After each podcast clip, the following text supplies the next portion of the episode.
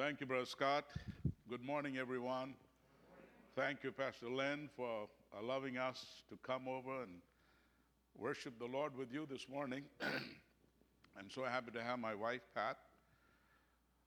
We've been married 35 years. She has one prayer. Her prayer is, Lord, let him increase and I decrease. And uh, from 34 to where I have come, it's all because of our prayer and good cooking.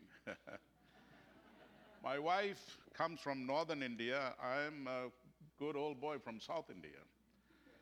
So I married a Yankee from India. we are blessed with three children Kim, Marcia, and Robert Jr. Robert Jr. is a student at uh, Bethany College of Missions up in uh, Minnesota. And in about a week's time, he is leaving for the country of Georgia as a missionary intern for 16 months. So we're very proud of him and the call of God upon his life. So he will be a third generation preacher in the Jairaj family. So I'm very, very happy and excited about it. I'm a sixth generation Christian, so that makes him the seventh generation Christian. The other day, I shared the testimony of how my uh, uh, grand, great, great grandparents, six generations ago, came into the faith. Uh, they were Hindus, they belonged to a particular caste in South India, and his name was Ganapati Nadar. That's the caste name. Nadar was the caste name, and they used uh, that last name as the caste name. And uh, there was a missionary from Scotland who had come to this little place called Nazareth. When they came into this area, the whole area was Hindu dominated area, but slowly but surely through the gospel and by giving education, they were able to win many people to Christ. This is in a place called Tirunelveli district in southern Tamil Nadu. One day he was sitting in his uh, house in the mission compound and he happened to see my great great great grandfather walking down the street to go to the market. And something said within him, Go stop Ganapati. So he stopped him and he said, Ganapati, from this day forth, and he put the mark of the cross. And he said, in this, From this day forth, in the name of the Father, Son, and the Holy Spirit, you shall be Abraham. And uh, my great great great grandfather had a holy thread around his chest. And the first thing he did, he could not walk any further to go to do his business on that day. He just returned home. And the first thing he did, he went and uh, took a uh, pair of scissors and cut off the holy thread. And his wife happened to see that, and she said, What has happened to you? Why are you doing what you're doing? So he said, The missionary at the church stopped me on my way to the market, and he told me, From this day forth, I shall be known as Abraham.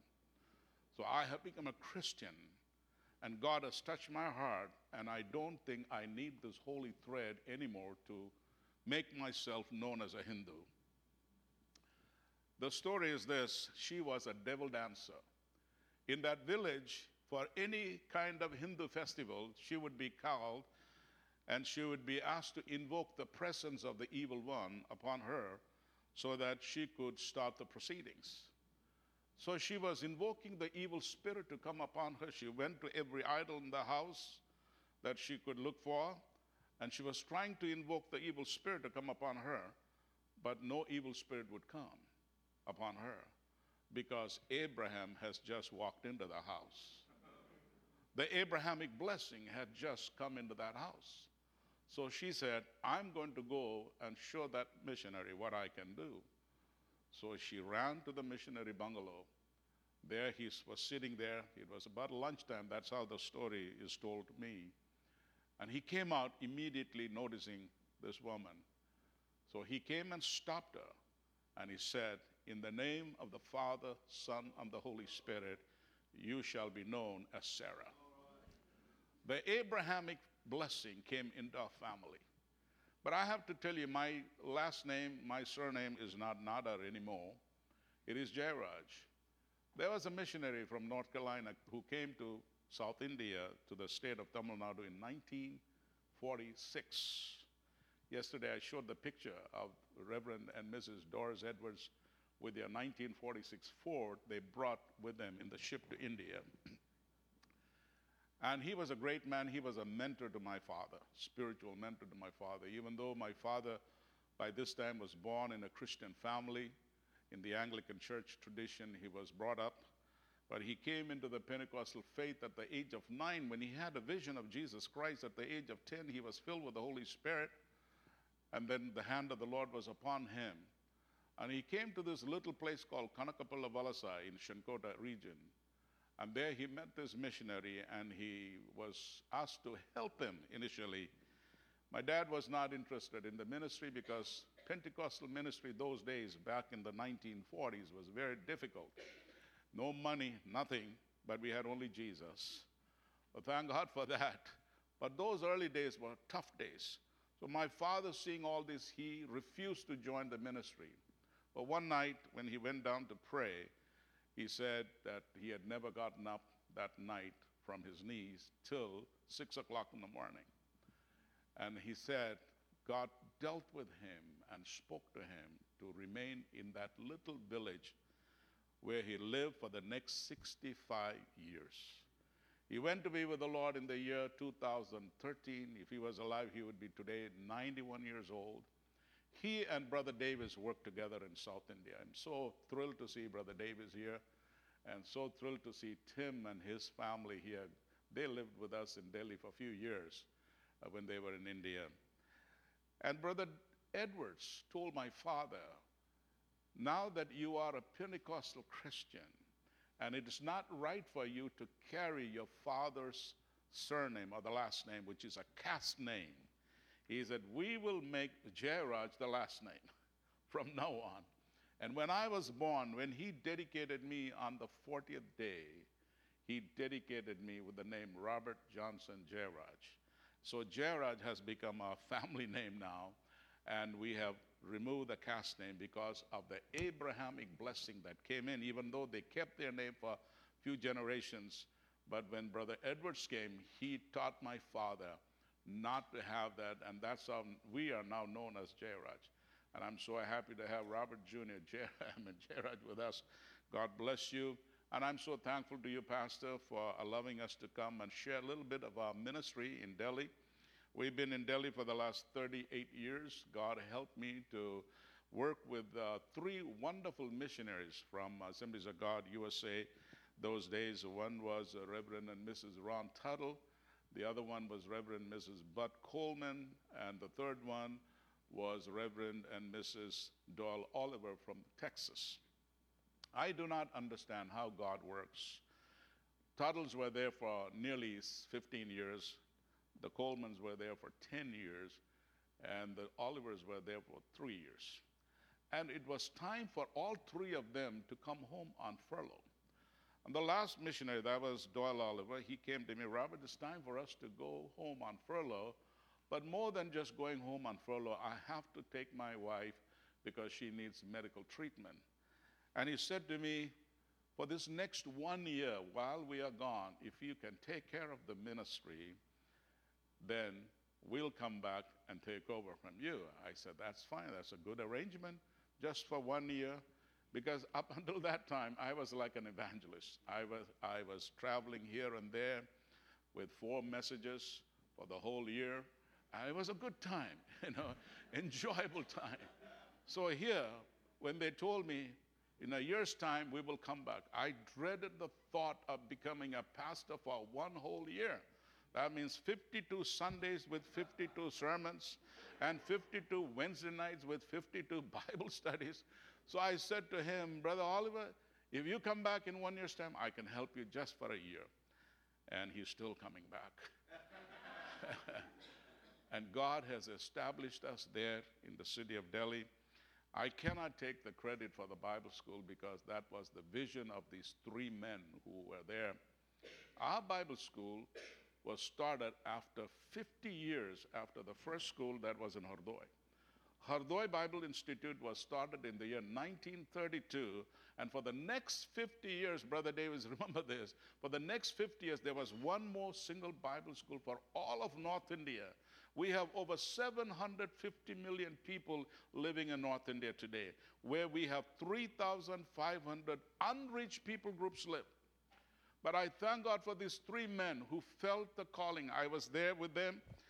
They called me in because I had just returned to India from America after d- receiving my education here at Southeastern in Lakeland and then up in Springfield with a master's in theology. They said, You have come at the right time. You know, those days, you know, we never questioned our leadership. Whenever, whatever they asked us to do, we did that. So, Brother Coleman, a dear friend of mine, I like him, he was a mentor to me. He said, Robert, you have come at the right time. And uh, we want to start a Bible school because this is the need for us in Northwest India to establish churches, to do evangelism, and to plant churches. I said, Yes, fine. Thank God I have a degree. So they said, You be the teacher. So I was a teacher. You know, those days, this is how we taught. From morning 9 o'clock till evening 5 o'clock, I would be the only teacher. And then the second day, that one of the missionaries would come and teach. Again, the same thing, 9 to 5. Like this, we were doing. And during the weekends, I would go around and preach in the local areas. We had only four house churches in 1982 in the city of Delhi, the capital city of India. That point of time, it was a city with 4 million people. Today, we have more than 18 million people living in the city of Delhi. Four house churches. And Brother Coleman one time told me, Robert, the problem with these house churches, you know what happens when we go home on furlough? You know, somehow it just winds up. And when we come back, we have to redo it again. So he told me, he challenged me, he said, make sure these churches are going. I said, Brother Coleman, I'm just a new entrant into the ministry of the Assemblies of God here in the capital city, but I'll do whatever you ask me to do. But by then, they felt the need for an English church in the city of New Delhi. We became, uh, the name of our church is Global Christian Life Center today. And uh, they started this church with an idea of reaching out to the English speaking Pentecostal people who had come into Delhi from other parts of India, because India has a lang- I mean, language problem. We have 16 official languages spoken in India with several hundreds and thousands of dialects. All right? So we travel 60 kilometers from Delhi, they speak an entirely different dialect, even though Hindi is known as the official language for all of India. So we felt yes, and we prayed about it, and we started this church in the year 1982, October the 3rd. We started this church. And uh, by the grace of God, when Brother Oliver had to come home, you know, that responsibility of taking care of the church was upon me. Thankfully, by that time, the Tuttles had just returned home, uh, returned to India from their furlough here uh, in America. So he helped me. I told him, Brother Tuttle, I've never pastored in my life, but I'll take up this challenge if you will help me and if your wife Barbara will play the piano for us. and they agreed to that. And I'm glad that they agreed to that. And today we are a church. Today we are a church with 400 people. But I have to tell you the truth.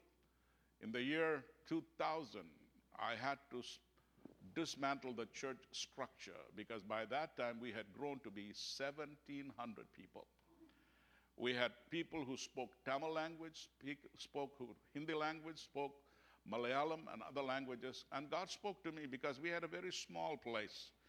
Uh, Pastor Scott worked with us for 11 years in that little building. That's where we had our Bible school. And um, it was too difficult for 1,700 people to come together. So we had to meet in different locations. So I called one day. My wife also pastored one of those churches for seven years. And I told them, look, this is the problem, but I feel God is telling us if we just branch out on our own, God will give us the multiplication. Today, from that little church of 1,700 people, we have grown into eight churches, and we have more than 5,000 people worshiping God in all these churches. Hallelujah. When we split the church, I came down to 176 people the very first Sunday, 176 people. And we were meeting in, uh, in Triveni Kala Sangam, that's where Tim and Shelley came and worshiped with us for a few years. And I said, God, you have to tell me what I should do. And by the grace of God, in Delhi today, the Assemblies of God has 180 churches in the greater Delhi area. And God helped the Bible school. Scott worked with us, and Scott helped me in the church also. I remember the days every Sunday night he would do a Bible study. By this time, I was loaded with responsibilities. I became the district superintendent, I became the assistant superintendent for the Assemblies of God of North India. So, so many responsibilities. So, I had to travel so much here and there, uh, doing evangelism and establishing churches. God gave us the freedom. One thing that happened in India, in the Assemblies of God, there was a decade called the Decade of Harvest. Some of you might remember that. During the decade of harvest, my dad, being the general superintendent for South India, one year he came to attend a meeting in Springfield where they shared this decade of harvest concept with the leadership of the Assemblies of God from around the world. So my dad came back and he shared this concept with us. Since it was from God, many leaders immediately embraced this concept. In Tamil district, they had 174 churches at the time of the beginning of Decade of Harvest. And they prayed for 500 more churches. And they created four departments the Department of Prayer, the Department of Evangelism, the Department of Missions, and the Department of Finance. And they put four key pastors. One of them was Pastor D. Mohan, who is our general superintendent in India today. And they prayed for 500 more churches. By the time 1999 came, they had exceeded something like 800 churches in the district. It was the same time in North India also, God began to do wonders. We prayed for that whole decade for us in Delhi to have 100 churches. But I tell you, by the time 2000 came, we were a church of over 300 churches in the Northwest region. Hallelujah. And one of the key components for that greater growth was Central Bible College. I heard that uh, last Sunday you had the opportunity to watch a little uh, video. It was made in 2017. What you saw in the video, that's how it is today. Because we started the building project in faith. I am very grateful to, for, to the Assemblies of God World Mission Springfield. They bought us the land. It is only a half an acre land, but I have to tell you the price. They paid almost 400,000 US dollars to get that half an acre piece of land. And then we came up with a budget to build a five story building where 12 teachers could stay on campus with 100 students. This was our project. And it would cost us almost a million and a half dollars. But we didn't have the money. Springfield told us, We've got you the land. Now you have to trust in God. I said, Yes, we will. and I tried to raise money from India. We came up with a program called Friends of CBC. And we were asking each friend to give only $400. That's all. We converted that into Indian rupees. We were asking for 25,000 rupees, which would come to 440 some dollars. So we were asking each one to give us $440 in two years' time. Several friends joined hands together. And we were able to raise something like uh, 50 to 60,000 US dollars right there in India. It was a miracle. It was never done before. And God helped us. We started and that's what you saw last Sunday here in the video. And we have stopped right there. We stopped the work in the year uh, 2017, and we have not added a brick to the building because I owed a great amount of money to the builder. The builder is a Hindu, but he said to me, Pastor, I have built four churches right here in the city, and I know you people always begin without any money in your hand, but then God provides. And so I will start, and you pay me when you get the money. But for some reason, we got stuck. Since 2017 till now, we got stuck. No dollar was coming in, no rupee was coming in. I said, God, what are you trying to say? You told us to start, and we have started it. Now what? I tell you, it was a time of really trusting in God. Our student body, every day from 11 to 1, two hours, they would pray. Two hours, sincerely, they would pray for funds to come in. And now funds are starting to roll in. Thank God for that. We trust in a great God. What He said He would do, we believe He would see it completed. Hallelujah. And I'm glad this morning through my friend uh, Scott that Tuscaloosa First Assembly is joining hands with us. And I thank you, each one of you. God bless you. This is how we say thank you in India. May God bless you. May God expand you and increase you in the days to come. So, this is where we are. And as my wife and I came to attend the General Council in Orlando a couple of weeks ago, God helped me to run into a few friends, old friends who are pastoring churches today. And they told me that they want to have a part in this Bible school. So, whatever you give to us, I appreciate you and I thank you on behalf of Central Bible College, New Delhi. On behalf of our faculty and student body, I say big thank you to each one of you. May God bless you. I know this church has been doing so many things in the past years uh, through the Davises and through the Martins uh, in India. Now I'm glad that I got the opportunity to be here. So this is me, Robert and Pat Jairaj, with our son, Robert Jr. God bless you. India is a great country. It's a country with great civilization, great history. Some say it's 5,000 years old. Some say it is beyond that. Nobody can accurately put a date to say when India was created. But if you see the old Indian maps, the British India, India was stretched from Afghanistan to Burma, to the borders of Burma, and Sri Lanka also. This was known as British India. It was not the real India that we call today the Republic of India.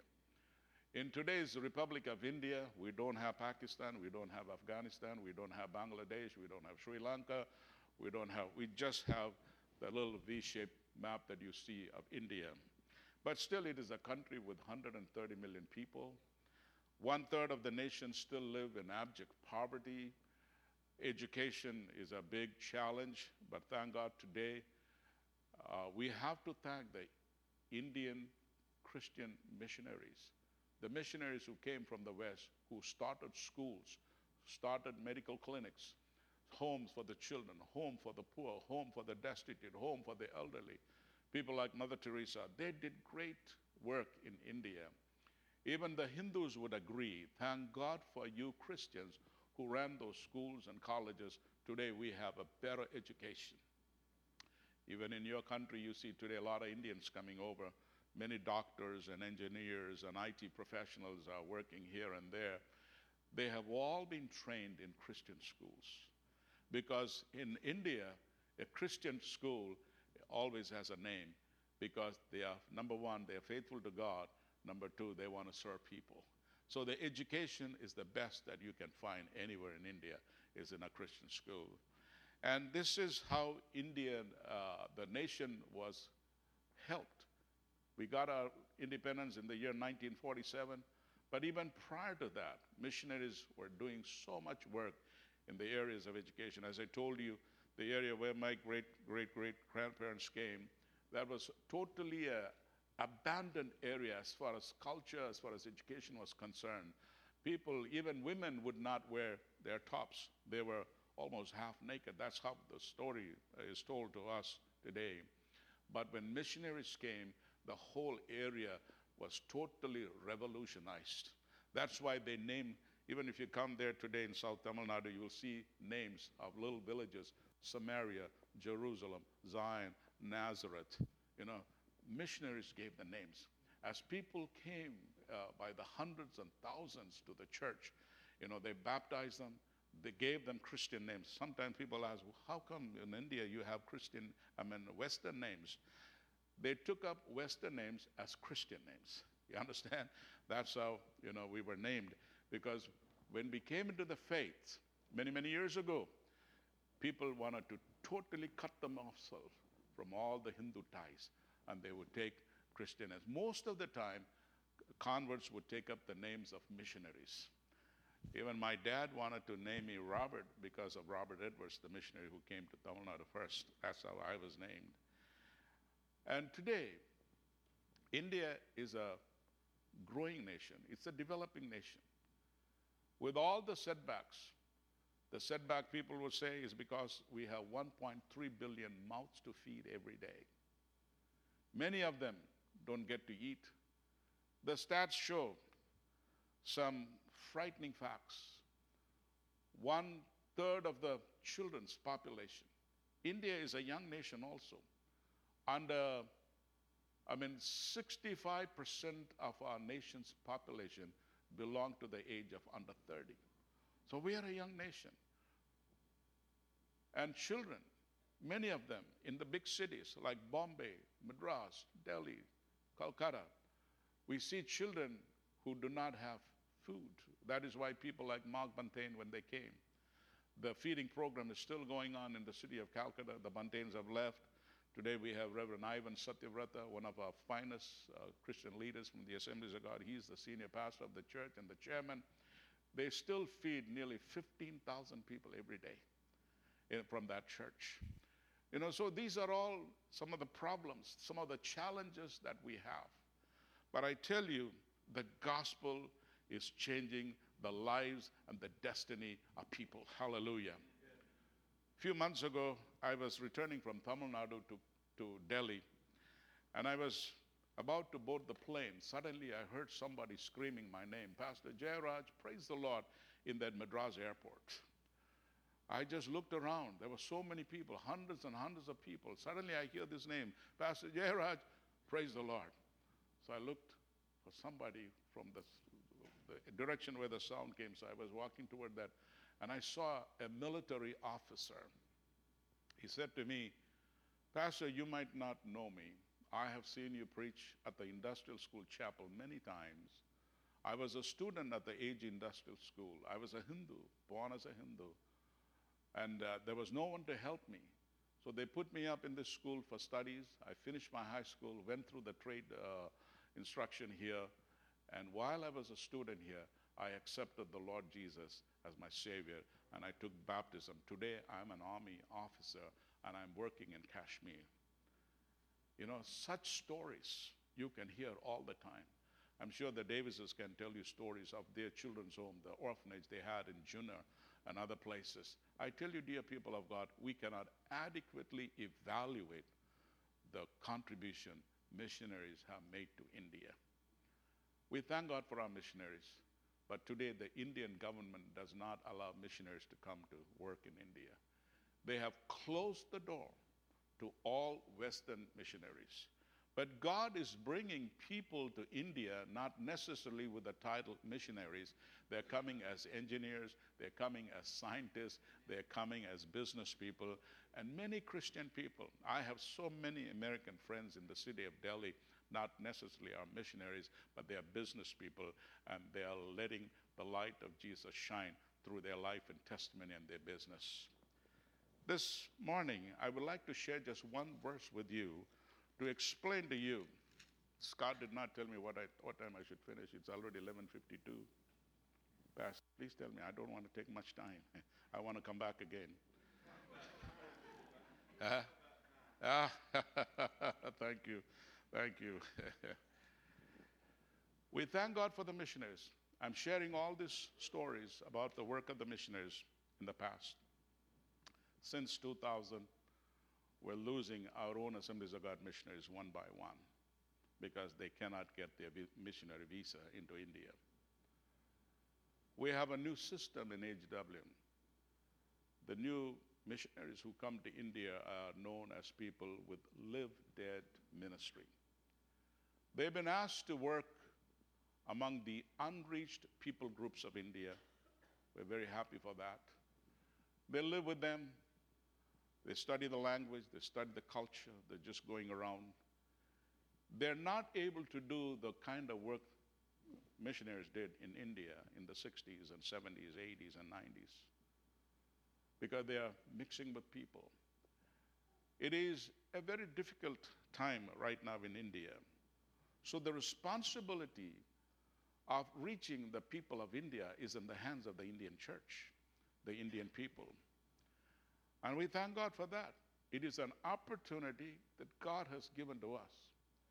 If you study the church history of India, for the last 200 some years, the ministry in India was done by our missionaries. And I can tell you honestly, I'm very thankful to our missionaries. My own family background, I told you, they came into the faith nearly six generations ago through a Scottish missionary who came. And we thank God for the Assemblies of God missionaries who started coming to India even from the inception of the Assemblies of God here, 1914. There were missionaries who were in India, received the baptism of the Holy Spirit at that time, and they were thrown out from their mainline denominations, and Assemblies of God embraced them and used them, and that's how our Assemblies of God missionaries were living in India. I believe uh, that Davises came in the beginning of 1970s, I think. Then they gave another 35, 40 years to uh, missionary service in India. But today, things have changed. The Indian leadership is very strong because they were trained by missionaries. I'm not ashamed of that. My own father, my father would say when he came in to work with the missionaries, he was just a high school graduate without much experience in life. He would name missionaries who taught him how to do the bookkeeping. He would name missionaries who told him how to, who taught him how to do minutes in the committee meetings. He would tell missionary names who taught them how to do, conduct business in the conferences, in the district councils, and all that. And he would say, Son, I am a product of the Assemblies of God missionaries. We thank God for that. And he would always say, We need to respect them and honor them and love them, whether they are here with us or not. And that was why when I saw Brother Davis out there at the lobby, I was so touched I was so overwhelmed to see him. I wish I could see Sister Davis, but she's not here. Dear people of God, today the church scene is totally different. We who were like little kids have now become the leaders in India. And this is God's doing. Amen. This is God's doing. But I have to thank you for sending your dear and precious ones to India to work with us. In order to illustrate what I'm trying to say to you, I want to read a scripture from the Gospel of John, chapter 4. The Gospel of John, chapter 4, starting from verse 39. It says, Many of the Samaritans from that town believed in him because of the woman's testimony. He told me everything I ever did. Remember the Samaritan woman who came and had an encounter with Jesus? Her life was changed. And she went back to her village and she told the people in the village everything that Jesus did to her. So they believed in Jesus because of her testimony. So when the Samaritans came to him, they urged him to stay with them, and he stayed two days. And because of his words, many more became believers. They said to the woman, verse 42, We no longer believe just because of what you said now we have heard for ourselves, and now we know that this man really is the Savior of the world. Hallelujah. The entire village came to Jesus because of the testimony of this woman. And when that village came finally to Jesus and had an opportunity to hear from Jesus themselves directly, then the testimony became like this we believe in this man not because of your testimony. Now we have heard him. Hallelujah. I pray this morning somehow the Holy Spirit would make these words live in your own spirits. You are not hearing the voice of a man, you are hearing the voice of the Lord Jesus Christ. You are hearing the voice of the Holy Spirit. When I read this passage, God began to work in my life. We heard Jesus, and that is why we believe in him. I pray this morning that India will hear Jesus. When I look at this woman, Samaritan woman, if I may explain to you this way, there was a time missionaries came. They were like the Samaritan woman. They took the good news to the people and brought people to the feet of Jesus. And our people are coming to accept Jesus. And they say, it's not because of so and so, it's not because of the denomination, it's not because of that church. Now we have an opportunity to hear the words of Jesus directly. Now we believe in Jesus. A country of 1.3 billion people. The Church Growth International, there's an office in the city of Madras. They came up with this figure some time ago. They said, in their findings, they find in India today, there must be 10% Christians. Some even put the figure to 14%. I do not know. The government always said we are only 3.4%. Let them say what they have to say. But I can tell you, dear people of God, some months ago, or some years ago, Brother Scott, in front of that L16 building, I told Pastor Vincent, I said, let's put the cross, of, uh, let's put the cross, the sign of the cross. Let's make a wooden cross and put it right in front. You know what? In India, the Pentecostals don't believe in having the cross and all that. You know, we are very empty. They don't, they say, oh, even the cross would be like considered as, a, as an idol, so we should not do it. But I said, no, that's the mark. We preach the Christ who died on the cross. There are people coming today. Two Hindu women, about a month ago, I was still there. I was in my office. Two Hindu women stopped in front of the church because they saw the cross. And they came in, a bunch of our kids were practicing for the worship service the next day. They said, Is this a church? Yes. What do you do here? They said, We offer prayers. That's the best way to talk to a Hindu. Don't say we do preaching, we do this or that. Just say we offer prayers. You offer prayer to who? Jesus. Oh, you can pray for us? Yes, of course. We are happy to pray. I'm sitting in the office, two of our young women from the church, they're talking to these two women.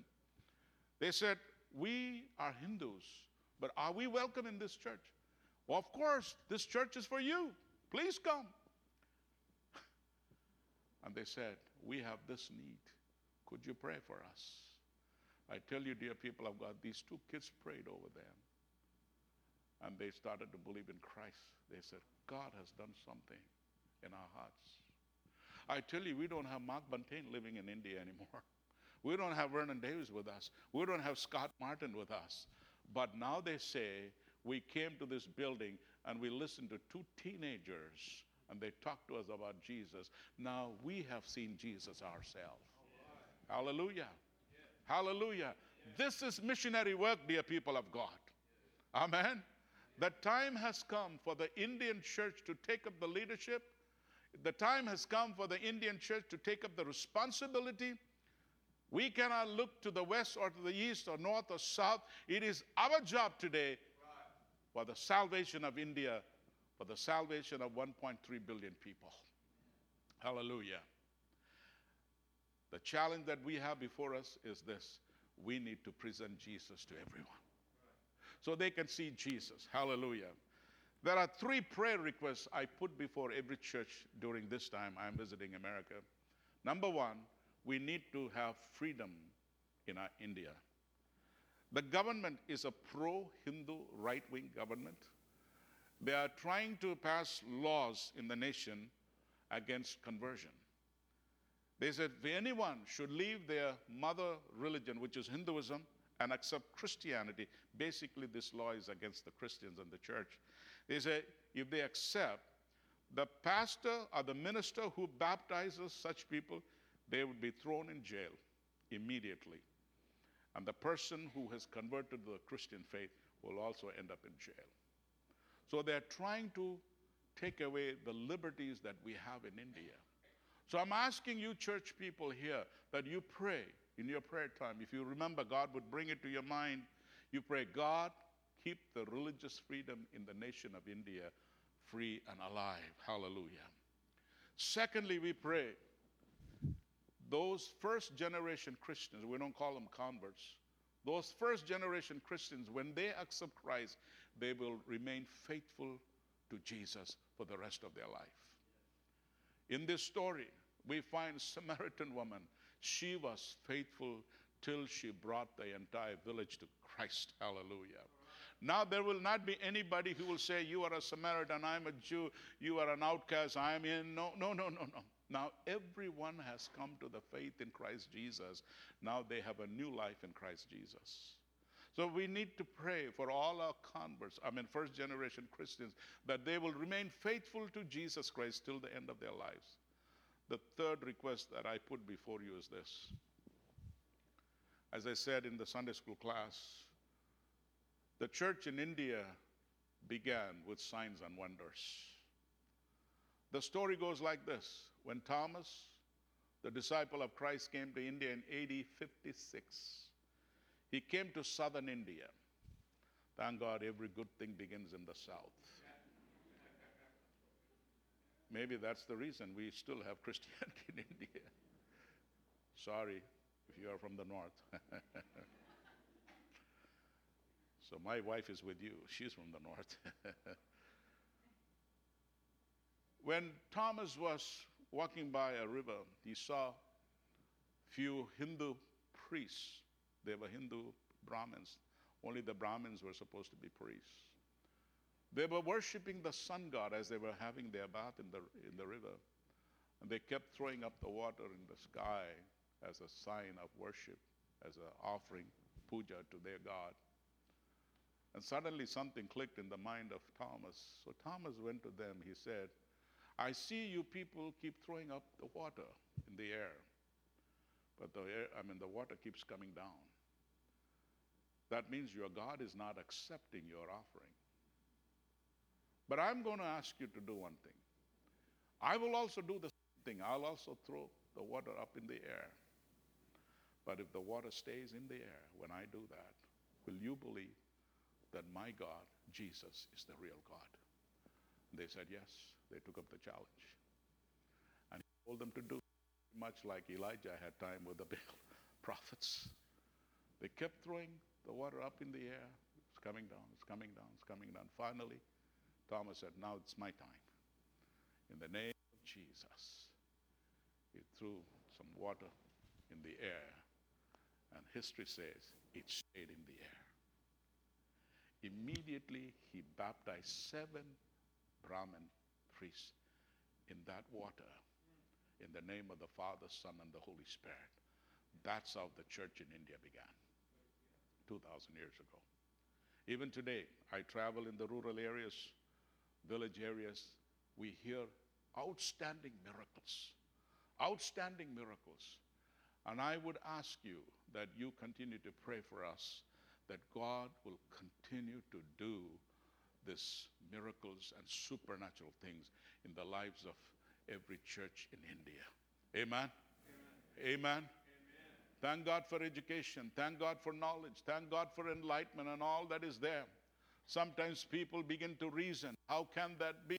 One man died 2,000 years ago, and he, you say his blood can save us now? People ask us those questions. Sometimes they come for a debate. They tell us, Tell me what happened 2,000 years ago. How can it help me today? But I tell you, when they begin to see miracles in the name of Jesus Christ, sometimes they would say, A man who sinned 6,000 years ago, because of his sin, I'm carrying the sin. Come on, tell me. I tell you, when we prove to them the power of Jesus Christ, then no knowledge, no intelligence can stand. Amen?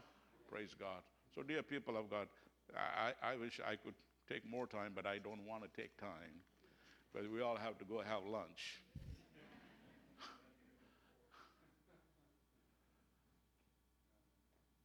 I want you to understand, I'm sure this is a church that has great missionaries that were supported by this church. I'm saying continue to support missionaries. Wherever the doors are open in the world, please send your missionaries there. But in India right now, the door is shut, but the door is not closed to me. I can go stand in any street corners, even though that is not allowed, that is not welcome today. I can say it as an Indian Jesus Christ is Lord. Hallelujah. Jesus Christ is the Savior of mankind. These people, the village people from Sychar came. I do not know how many hundreds of thousands that were there that day. They said, Woman, we thank God for pointing Jesus to us. But it's not your testimony. We have heard it ourselves. We now declare He is the Savior of the world. Amen. That's Jesus our Lord. God bless you. Thank you.